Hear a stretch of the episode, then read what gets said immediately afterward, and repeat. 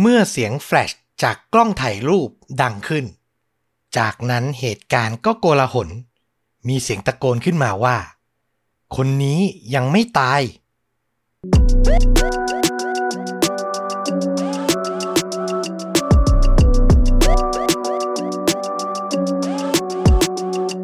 สวัสดีครับ ยินดีต้อนรับเข้าสู่ The A Files พอดแคสต์เล่าเรื่องสั้นลุ้นระทึกหลากหลายหัวข้อ จากช่องชนดูดะนะครับ อยู่กับต้อมเหมือนเช่นเคย วันนี้ขออนุญาต เปลี่ยนธีม เปลี่ยนเรื่องราวการนำเสนอนิดนึง ปกติ The A Files ช่วงหลังๆ มานี้จะเน้นเล่าเรื่องจากเว็บบอร์ด ประสบการณ์ที่มีคนเล่าในอินเทอร์เน็ตอะไรอย่างนั้นเนาะแต่วันนี้ผมไปเจอเคสจริงคดีจริง คดีหนึ่งครับ ซึ่งรายละเอียดอาจจะไม่ได้ยาวอะไรมาก แต่มันมีความน่าสนใจอยู่ แล้วแอบกระซิบบอกเลยว่ามีความรุนแรงอยู่พอสมควร ส่วนตัวผมให้ไว้ที่ 4 เต็ม 5 เลยนะ คือมันมีรายละเอียดการก่อเหตุที่ค่อนข้างสะเทือนจิตใจ เพราะฉะนั้นใครไม่พร้อมข้ามไปได้ก่อนเหมือนเดิมนะครับ ก็อยากให้จำ The F Files ไว้ว่าเป็นรายการเดี่ยวของต้อมแล้วกันเนาะ แต่อาจจะมีสลับเนื้อหาเรื่องราวเปลี่ยนใหม่มาเรื่อยๆ เป็นรายการทดลองของผมแหละ เอาอย่างนี้ดีกว่า อยากจะเล่าเรื่องอะไรที่คิดว่าน่าสนใจคุณผู้ฟังน่าจะอยากติดตามก็จะนำมาเล่านะครับ ไม่ได้มีการจำกัดไว้ว่าต้องเป็นแนวนี้แนวนั้น แต่อย่างใด ถ้าพร้อมกันแล้วก็อยากจะพาคุณผู้ฟังทุกท่าน เข้าสู่เรื่องราวครับ เหตุเกิดในช่วงเวลาหลังเที่ยงคืน วันที่ 7 มิถุนายน ปีคศ 1995 ที่เมืองเล็กๆ แห่งหนึ่งที่มีชื่อว่าบอลด์น็อบรัฐอาคันซอสหรัฐอเมริกาครับ เจ้าหน้าที่ตำรวจในเมืองนั้นก็ได้รับโทรศัพท์จากชายคนหนึ่งชื่อว่าเจมส์ฟิลิปซึ่งกำลังวิตกกังวลเป็นอย่างมาก เขาบอกเจ้าหน้าที่ว่าไม่สามารถติดต่อภรรยาที่มีชื่อว่าแมรี่รวมไปถึงลูกสาวของตัวเองที่ชื่อว่าเลซี่อายุ 11 ปีได้ ตั้งแต่เวลาบ่ายสามโมงของเมื่อวันก่อน คือผู้เป็นพ่อร้อนใจมากๆ พยายามตามหาภรรยากับลูกอยู่หลายชั่วโมง แต่ก็ไม่สำเร็จ สุดท้ายก็เลยขอความช่วยเหลือจากเจ้าหน้าที่ แม้มันจะยังไม่ถึง 24 ชั่วโมงดี แต่เจ้าหน้าที่ก็ยินดีที่จะให้ความช่วยเหลือนะครับ พวกเขาก็ตรวจสอบประวัติของแมรี่ แล้วก็พบว่าเธอเนี่ยทำงานอยู่ที่สำนักงานสรรพากรอยู่ในเมือง เจ้าหน้าที่ตำรวจก็เลยตัดสินใจ จะเริ่มตรวจสอบที่บริเวณจุดนั้น เมื่อพวกเขาไปถึงลานจอดรถ เจ้าหน้าที่ก็เห็นรถกระบะคันหนึ่ง ซึ่งต่อมาไม่นานก็สามารถยืนยันได้ว่า เป็นรถของแมรี่ฟิลลิป หญิงสาวที่หายตัวไป จอดอยู่ที่ด้านข้างของอาคารสำนักงานสรรพากรที่ทำงานของเธอ เจ้าหน้าที่ก็ไม่รอช้าครับ รีบเดินเข้าไปในอาคารผ่านประตูหน้า ซึ่งแม้ว่าจะเป็นเวลาเลยเวลาทำการไปแล้ว แต่ประตูหน้ากลับไม่ได้ล็อกอยู่ครับเปิดเข้าไปได้อย่างง่ายดาย และพอเดินเข้าไปไม่กี่ก้าว เจ้าหน้าที่ตำรวจก็ได้เห็นภาพอันน่าสยดสยอง เป็นร่างที่ไม่เคลื่อนไหวของผู้หญิงคนหนึ่ง นอนอยู่บนพื้น โดยทั้งสองมือถูกมัดไพร่หลัง มีสายไฟ พันรอบคอของผู้หญิงคนนั้นอย่างแน่นหนา เจ้าหน้าที่ยังสังเกตเห็นอีกว่า บริเวณท่อนล่างของเธอเปลือยเปล่า คือตั้งแต่ช่วงเอวลงไปเนี่ย เปลือยอยู่ ก็เป็นภาพที่ทำให้บ่งชี้ได้ว่า เธอน่าจะถูกล่วงละเมิดทางเพศ ก่อนที่จะถูกคนร้ายใช้สายไฟรัดคอจนเสียชีวิต ถึงตรงนั้นพบร่างผู้หญิงที่หายตัวไปก็คือแมรี่ฟิลิป แต่ลูกสาวของเธอ น้องเลซี่ยังไม่ได้ถูกพบตัว เจ้าหน้าที่ก็เลยเริ่มสำรวจไปทั่วออฟฟิศเดินต่อเข้าไปในห้องน้ำ แล้วก็ได้พบเห็นภาพอันน่าสะเทือนใจอีกครั้ง ร่างของเด็กผู้หญิงคนหนึ่ง ถูกคนร้ายใช้ลวดมัดมือมัดเท้า ติดอยู่กับเก้าอี้โลหะ ใบหน้าและเส้นผมของเธอ เปลอะไปด้วยคราบเลือดแห้งกรัง เมื่อเจ้าหน้าที่เหลือบมองไปบริเวณขา พวกเขาก็พบว่ารองเท้าของเลซี่ของเด็กผู้หญิงคนนี้ ที่ตอนแรกเป็นสีขาว มันแปลเปลี่ยน เป็นสีแดงฉาน ลามไปถึงทั่วพื้นรอบบริเวณห้องน้ำหลังจากนั้นไม่นาน เจ้าหน้าที่ก็รู้แล้วล่ะว่านี่มันเป็นเคสการฆาตกรรมที่ค่อนข้าง สะเทือนจิตใจ แล้วก็เกิดขึ้นกับเหยื่อถึงสองราย เขาจึงรีบเรียกกำลังเสริมมาตรวจสอบที่เกิดเหตุให้เร็วที่สุด ต่อมาเมื่อหัวหน้าแผนกสืบสวนของสถานีตำรวจมาถึง เขาก็เริ่มบันทึกภาพสถานที่เกิดเหตุ เริ่มจากบริเวณร่างของแมรี่ ที่เจอก่อนเป็นร่างแรก จากนั้นเขาก็ทำการเดินเข้าไปในห้องน้ำเพื่อจะถ่ายรูปร่างของเด็กสาวอย่างเลซี่ แต่ในขณะที่กดชัตเตอร์อยู่นั้น นักสืบผู้ช่ำชองก็ต้องตกใจสุดชีวิต เมื่อเด็กหญิงที่เขาคิดว่าเสียชีวิตไปแล้ว อยู่ดีๆ กลับเงยหน้าขึ้นมา แล้วก็จ้องมองในตาของหัวหน้าหน่วยสืบสวนโดยตรง ปรากฏว่าเลซี่รอดชีวิตจากการโจมตีอันแสนป่าเถื่อนและรุนแรงได้อย่างน่าอัศจรรย์ครับ แต่แน่นอนว่าเด็กน้อยก็อยู่ในสภาพบาดเจ็บ แสนสาหัส หัวหน้าหน่วยสืบสวนรีบตะโกนบอกเพื่อนเจ้าหน้าที่ว่า ต้องการรถพยาบาลอย่างเร่งด่วนคำหนึ่งที่เขาพูดออกมาด้วยเสียงอันดังก็คือ เด็กคนนี้ยังมีชีวิตอยู่ หลังแจ้งขอหน่วยแพทย์ฉุกเฉินไป หัวหน้าหน่วยสืบสวนก็ยืนอยู่เคียงข้างเลซี่ พยายามปลอบโยนเธออย่างสุดความสามารถ เด็กสาวที่ชอกช้ำขอให้เจ้าหน้าที่แก้มัดให้เธอด้วยน้ำเสียงอันแผ่วเบา หัวหน้าหน่วยสืบสวนก็พยายามพูดย้ำๆซ้ำๆว่าไม่ต้องกังวลนะ เธอปลอดภัยแล้ว เลซี่พงกศีรษะ รับรู้ แต่ต้องบอกว่าความคิดของเธอในตอนนั้นจดจ่ออยู่กับผู้เป็นแม่อย่างเดียว เธอพยายามเอ่ยปากขอนักสืบ ขอพบหน้าคุณแม่ แต่เจ้าหน้าที่รู้ดีว่าตอนนี้ยังไม่ใช่เวลาที่เหมาะสม คือเธอเนี่ยอยู่ในสภาพ ตรงกลางเลยระหว่างความเป็นความตาย สุดท้ายหัวหน้าหน่วยสืบสวนก็เลยตัดสินใจ โกหกไปก่อนครับว่า แม่ของเธอปลอดภัยดีไม่ต้องเป็นห่วง จากนั้นเลซี่ก็ถูกพาตัวไปที่โรงพยาบาลเด็กที่อยู่ใกล้เคียง เธอใช้เวลาสองสามวันต่อมาอยู่ในแผนกผู้ป่วยวิกฤต แต่สุดท้ายก็พ้นขีดอันตรายมาได้สำเร็จ ในเวลาต่อมาเจ้าหน้าที่มายืนประจำอยู่ข้างเตียง แล้วก็เริ่มพูดคุยกับเลซี่ ถามเธอว่าเกิดอะไรขึ้นทำไมเธอถึงถูกมัดติดอยู่ในห้องน้ำแล้วมีเลือดจากบาดแผลที่ศีรษะหลายแห่ง พวกเขาก็รู้จากปากคำของเด็กผู้หญิงในภายหลังว่า เธอติดอยู่อย่างนั้น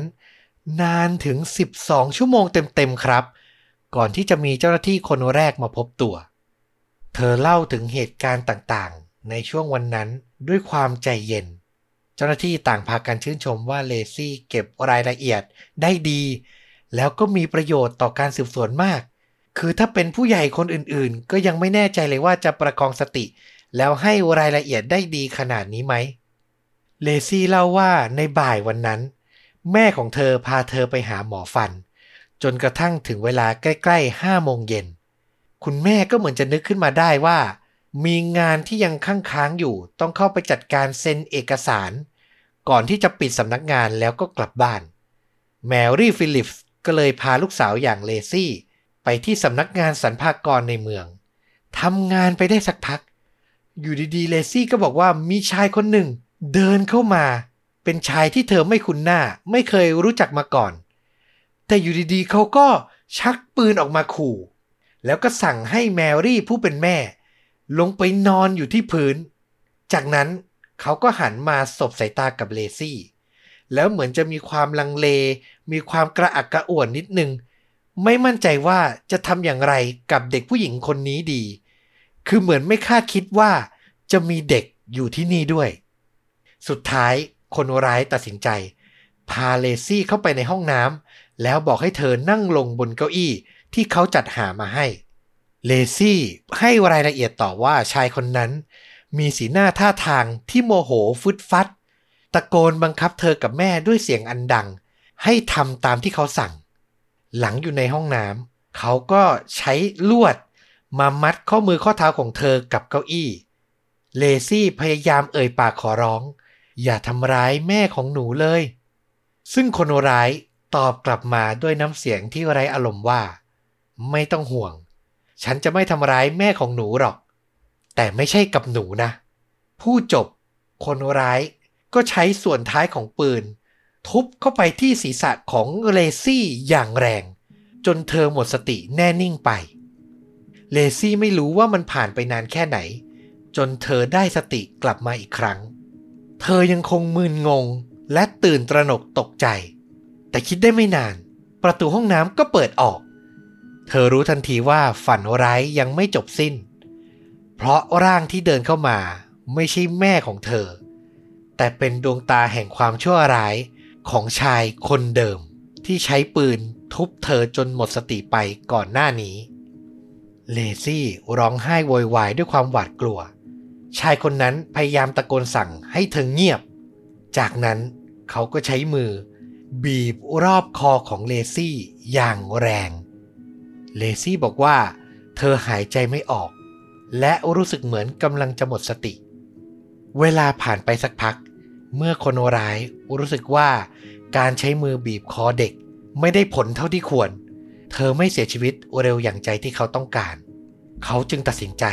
ใช้ปืนพกฟาดหัวเธอลงไป ซ้ำอีกครั้ง จากนั้นเลซี่ก็จำอะไรไม่ได้อีก เธอมาได้สติอีกที เมื่อได้ยินเสียงชัตเตอร์ของเจ้าหน้าที่ตำรวจ ที่ปลุกให้เธอพ้นจากผวัง และอย่างที่ผมบอกไป แม้จะมีความโกลาหลมากมาย มีเหตุการณ์ร้ายเกิดขึ้นมากมายเหลือเกิน แต่เลซี่ยังคงจำ รูปลักษณ์ของผู้ที่ทำร้ายเธอได้เป็นอย่างดี อธิบายได้ทั้งสีตา สีผม ตลอดจนน้ำหนักส่วนสูงและอายุเฉลี่ยโดยประมาณ ที่สำคัญเลซี่จำขึ้นใจว่าคนร้าย มีรอยสักใต้ตาซ้าย เป็นรูปหยดน้ำครับ ก็ถือว่าเป็นจุดสำคัญ และเป็นจุดที่ทำให้เจ้าหน้าที่ตำรวจ ไขคดีได้อย่างรวดเร็วจริง ๆ เจ้าหน้าที่ตำรวจในเมืองบาวน็อฟรู้เลยว่า ชายผู้มีตำหนิเช่นนี้ มีรอยสักเช่นนี้ และมีคดีความคือชอบก่อปัญหาตลอดมา จะเป็นใครไปไม่ได้ นอกจากชายที่ชื่อว่าแจ็คฮาร์โรลโจนส์ชายซึ่งในปีเกิดเหตุปี 1995 นั้นอายุ 30 ปี ถูกนำตัวมาสอบสวนทันที และใช้เวลาไม่นาน เขาก็สารภาพหน้าตาเฉยเลยครับ ว่าเป็นผู้ก่อเหตุลงมือเอง โดยอ้างเหตุผลว่าเขาเนี่ยไม่พอใจเจ้าหน้าที่ท้องถิ่น ที่เมินเฉยต่อคดีของภรรยาของเขา คือตัวแจ็คอ้างว่าภรรยาของเขาเนี่ยถูกล่วงละเมิดทางเพศ แต่พอมาแจ้งความพอบอกเจ้าหน้าที่ กลับไม่มีใครดำเนินการอะไรให้กับเขาเลย ก็เลยตัดสินใจก่อเหตุทำร้ายคนอื่น คือมันเป็นอะไรที่ไม่ make sense แล้วก็ไร้เหตุผลมาก ๆ เลยเนาะเหมือนอ้างไปงั้นน่ะ แล้วต่อมาพอเจ้าหน้าที่ไปตรวจสอบคดีของภรรยาที่แจ็คอ้างเนี่ยนะ ก็พบว่าตัวภรรยาของเขาต่างหาก ที่เป็นผู้ปฏิเสธ คือไม่อยากจะเอาเรื่องผู้ที่แจ็คอ้างว่าไปล่วงละเมิดตัวภรรยาเขา ในที่นี้ก็ต้องบอกว่า เหมือนมันจะยังก้ากึ่งอยู่นะ ว่าความเป็นจริงมันเป็นอย่างไรกันแน่นะครับ ส่วนนี้ผมขออนุญาตไม่สรุปแล้วกัน จะบอกว่าใครผิดใครไม่ผิดคงไม่สามารถบอกได้ เพราะรายละเอียดในบทความก็ไม่ได้ชี้ชัดอะไร แต่ที่มั่นใจอย่างหนึ่งคือมันไม่ใช่เหตุผลในการก่อเหตุที่เหมาะที่ควรเลย คือการกระทำกับผู้หญิงสองคน แบบนี้จะอ้างเหตุผลอะไร ผมว่ามันก็ฟังไม่ขึ้นอยู่ดีแหละ แต่ต่อมาแจ็คฮาร์โรลด์โจนส์ก็ไม่รอช้าที่จะสารภาพทุกอย่างเพิ่มเติม เขาบอกว่าจริงๆ แล้วความตั้งใจของเขาเนี่ย อยากจะจู่โจมแมรี่ฟิลลิปส์คนเดียวเท่านั้น คือเล็งเป้าหมายไว้ตั้งแต่วันก่อนหน้านั้นแล้ว เห็นเธอแล้วว่ามีหน้าตาที่สะสวยว่าอย่างนั้นเถอะ แล้วในเย็นวันนั้นเขาก็ตั้งใจ เดินเข้าไปในสำนักงานสรรพากร โดยใช้ปืนบีบีกันนะ เป็นปืนปลอม เพื่อจะขู่แล้วก็ล่วงละเมิดแมรี่ แต่สิ่งที่ทำให้แผนของเขาต้องเปลี่ยนก็คือ เขาไม่คิดว่าจะเจอตัวเลซี่ ลูกสาวเนี่ย อยู่กับแมรี่ด้วย แต่นั่นแหละครับสุดท้าย คือเขาตั้งใจไว้แล้วอะว่าจะล่วงละเมิด แล้วก็ฆาตกรรมปิดปากแมรี่ พอเจอลูกสาวก็แค่เพิ่มเหยื่อขึ้นมาอีกคน ไม่ได้คิดจะไว้ชีวิตอะไรใด ๆ หรอกนะ เจ้าหน้าที่ก็ถามแจ็คโจนส์ต่อว่าเกิดอะไรขึ้น นอกห้องน้ำคือนอกห้องที่เลซี่ไม่ได้อยู่ในเหตุการณ์ โจนส์ก็บอกว่าหลังใช้ท้ายปืนเนี่ย ตีเลซี่จนสลบแล้วเขาก็ออกมา แล้วก็ใช้กำลังล่วงละเมิดแมรี่ ก่อนจะบีบคอเธอด้วยมือเปล่า แล้วก็พบว่ามันไม่ได้ผลคือแมรี่ ไม่เสียชีวิต สุดท้ายก็เลยไปดึงสายไฟออกจากเครื่องชงกาแฟ แล้วมารัดคอแมรี่ จนเธอแน่นิ่งเสียชีวิตไปในที่สุดครับ แล้วที่เหลือก็อย่างที่เลซี่เล่าเลย คือเขาก็เดินกลับไปหาเธอทำร้ายเธอ ทุบตีด้วยปืน และเชื่อว่าเลซี่เสียชีวิตแล้ว ก็หนีออกจากที่เกิดเหตุไป และในตอนเย็นของวันที่ 7 มิถุนายน 1995 ต้องบอกว่าเป็นเวลาไม่กี่ชั่วโมง หลังเจ้าหน้าที่พบร่างของแมรี่กับเลซี่แจ็คฮาร์โรลด์โจนส์ก็ถูกจับกลุ่ม และถูกตั้งข้อหาล่วงละเมิดและสังหารแมรี่ฟิลิป รวมถึงพยายามฆาตกรรมเลซี่ ลูกสาวของเธอด้วย การพิจารณาคดีของโจนส์ เริ่มขึ้นในเดือนเมษายนปี 1996 ตอนแรกที่อ้างไปเรื่องโกรธเจ้าหน้าที่รัฐ เพราะภรรยา พอมาอยู่ในศาลทิ้งเรื่องนั้นทิ้งไปเลยครับ ฝั่งทนายจำเลยและตัวโจนพยายามสู้ไปในแนวทางที่ว่า เขาเป็นชายที่มีอาการวิกลจริต มีประวัติใช้ความรุนแรงมาก่อนหน้านั้นแล้ว ก็เป็นข้ออ้างที่คนร้ายหลาย ๆ คนพยายามจะต่อสู้ไปอย่างนั้น อยู่ในโรงพยาบาล รักษาอาการประสาท ดีกว่าจะไปอยู่ในเรือนจำว่าอย่างนั้นเถอะ แต่เนื่องจากคำสารภาพของเขาที่เราฟังกันก่อนหน้านี้เนาะมันมีการเตรียมการ มีการเลือกเหยื่อ ตระเตรียมทุกอย่างไว้พร้อม จะมาอ้างวิกลจริตก็ฟังไม่ขึ้นแต่อย่างใด สุดท้ายคณะลูกขุนก็ตัดสินให้โจนส์มีความผิดจริง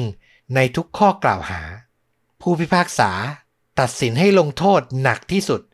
ก็คือการประหารชีวิตด้วยการฉีดยาพิษ นอกจากนี้ยังบวกโทษจำคุกตลอดชีวิต และปรับเงินอีก 15,000 ดอลลาร์ ก็ถือว่าสมควรกับสิ่งที่เขาทำลงไป แต่เรื่องราวไม่จบเพียงแค่นั้นครับ เพราะขณะที่อยู่ในเรือนจำรอรับโทษประหาร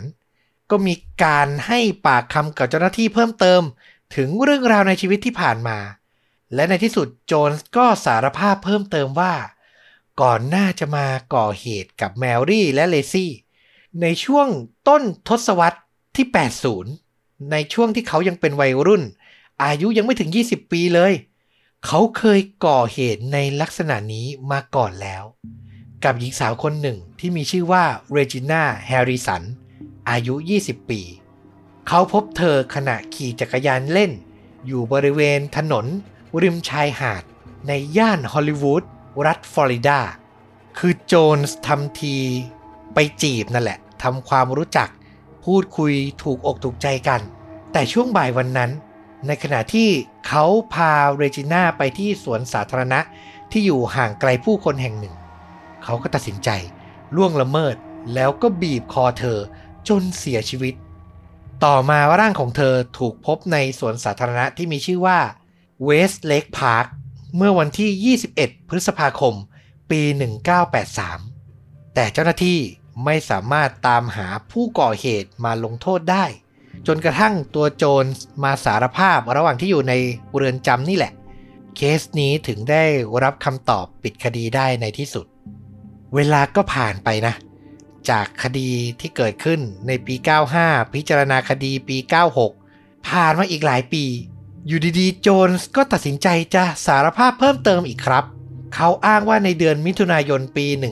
1991 เคยก่อเหตุอีก กับหญิงสาวที่มีชื่อว่ารอเรนแบร e ตอายุ 32 ปี เธอเป็นนักท่องเที่ยวที่เดินทางมาจากเพนซิลเวเนีย เข้ามาที่เมืองฟอร์ตลอเดอร์เดลในฟลอริดาแล้วก็มามีโอกาสได้พูดคุยกับตัวโจนส์ในโรงแรมแห่งหนึ่ง ถูกอกถูกใจกัน รอเรนก็ชวนโจนส์ขึ้นไปที่ห้องพักของเธอ แล้วเขาก็ฉวยโอกาสระหว่างที่อยู่ตามลำพังนั้น ทุบตีล่วงละเมิด แล้วก็รัดคอ หญิงสาวนักท่องเที่ยวคนนี้จนเสียชีวิต เธอเดินทางเข้ามาในรัฐฟลอริดายังไม่ถึง 24 ชั่วโมงเลย ก็ต้องมาจบชีวิตลงอย่างน่าเศร้า ในปี 2003 หลังการสารภาพของโจนส์ ก็มีการตรวจสอบ DNA ของเขา เทียบกับ DNA ของคนร้าย ซึ่งยังคงถูกเก็บรักษาไว้นะ เจอในที่เกิดเหตุตั้งแต่ปี 1991 เปรียบเทียบกันแล้วก็ตรงกันจริง ๆ ครับ สรุปได้ว่าโจนส์ก่อเหตุไปเนี่ย 4 คดีแล้วนะ คือกับเรจิน่าตั้งแต่ในช่วงต้น 80 กับรอเรนในปี 1991 แล้วกับแมรี่แล้วก็เลซี่ในปี 1995 ซึ่งในเคสที่โรงแรมกับรอเรนเนี่ยมันมีเกร็ดที่น่าสนใจก็คือ กล้องวงจรปิดที่ติดไว้รักษาความปลอดภัยของโรงแรม จับภาพได้ครับ ว่ารอเรนเนี่ยขึ้นลิฟต์ไปที่ห้องกับชายผู้ต้องสงสัยว่าจะเป็นผู้ก่อเหตุ ก็คือตัวโจนส์เนี่ยแหละนะ มีการนำภาพเนี้ยไปตีพิมพ์ในหนังสือพิมพ์ในรัฐฟลอริดา แล้วปรากฏว่าพี่สาวของแจ็คโจนส์พี่สาวของคนร้ายเนี่ย อ่านหนังสือพิมพ์แล้วก็เห็นว่านี่น่าจะเป็นน้องชายของตัวเอง ก็เลยรีบเอารูปไปให้ผู้เป็นพ่อดู แต่สิ่งที่มันน่าเสียดายและน่าเศร้ามากๆ คือ ผู้เป็นพ่อเห็น แทนที่จะเรียกแจ็คโจนส์มาถามว่าทำจริงไหม แทนที่จะนำตัวเขาไปมอบตัวกับเจ้าหน้าที่ตำรวจ เขากลับตัดสินใจ ส่งตัวลูกชายบังคับให้มุ่งหน้าไปเริ่มต้นชีวิตใหม่ ที่รัฐอาคันซอปลดปล่อยปีศาจร้ายออกไป แล้วสุดท้ายก็มาเกิดเหตุน่าเศร้ากับแมรี่และเลซี่ในเวลาต่อมา ซึ่งต้องบอกว่าภายหลังครอบครัวของคนร้ายอย่างโจนส์ก็พยายามมาให้สัมภาษณ์บอกว่า ไม่ได้อยากจะเพิกเฉยเมินเฉยนะ แต่ในอีกใจหนึ่งพวกเขาเชื่อว่า โจนส์ไม่น่าจะเป็นคนร้าย คือปฏิเสธไม่ได้ว่า เขาเป็นชายในกล้องวงจรปิด ใช้เวลากับเหยื่อผู้เสียชีวิตจริง แต่ในอีกใจหนึ่งพวกเขาก็ยังเชื่ออยู่ดีว่าแจ็คโจนส์ที่เขารู้จัก ไม่น่าจะไปก่อเหตุฆาตกรรมใครได้ ต้องให้รายละเอียดเพิ่มเติมตรงนี้นะครับว่าตัวโจนส์เนี่ย ตั้งแต่วัยเด็กจนเติบโตมาเป็นวัยรุ่นเป็นเด็กที่ค่อนข้างมีอารมณ์แปรปรวน ผันผวนอยู่ตลอด มักจะตวาด ทั้งพ่อแม่และพี่น้องในครอบครัว ใครทำอะไรไม่ถูกใจ มีประวัติสาวหมัดใส่พี่น้องเลยนะ คือทำร้ายร่างกายด้วย ไม่ใช่พี่น้องเท่านั้น บางครั้งยังมีรายละเอียดในบทความบอกว่าทำร้ายพ่อแม่ของตัวเองด้วยอีก แต่ก็ต้องให้ความเป็นธรรมกับครอบครัวของเขานะว่า ถ้าแจ็คโจนส์ไม่ได้โมโห ไม่ได้อารมณ์ขึ้นอะไร เขาก็เป็นเด็กชายที่มีน้ำใจจิตใจดี อันนี้คือในส่วนที่ครอบครัวเขาให้รายละเอียดมานะ ผมก็ต้องพยายามเล่าให้ครบถ้วน แต่นั่นแหละ สุดท้ายด้วยหลักฐานทั้ง DNA ทั้งคำสารภาพ มันก็ทำให้เห็นนะเนาะว่า ครอบครัวมองข้าม ความเลวร้ายของลูกชายไป แล้วน่าเสียดายที่มันทำให้เกิดเหตุน่าเศร้ากับครอบครัวอื่นๆน่ะอันนี้นี่โอ้โหเศร้าจริง ๆ ในที่สุดครับ 24 เมษายนปี 2017 แจ็ค โจนส์ก็ได้รับโทษประหารชีวิต ในข้อหาฆาตกรรมแมรี่ฟิลิป ภรรยา ผู้อุทิศตน และแม่ของลูกน้อยทั้ง3คน ที่โชคร้าย เธอไม่ได้ทำอะไรผิดพลาดไป แต่แค่ไปสะดุดตา นักล่าอย่างแจ็คโจนส์เท่านั้นเอง ต้องบอกว่าในการประหารชีวิตในวันนั้น เลซี่เข้าร่วมเป็นสักขีพยานด้วยนะครับ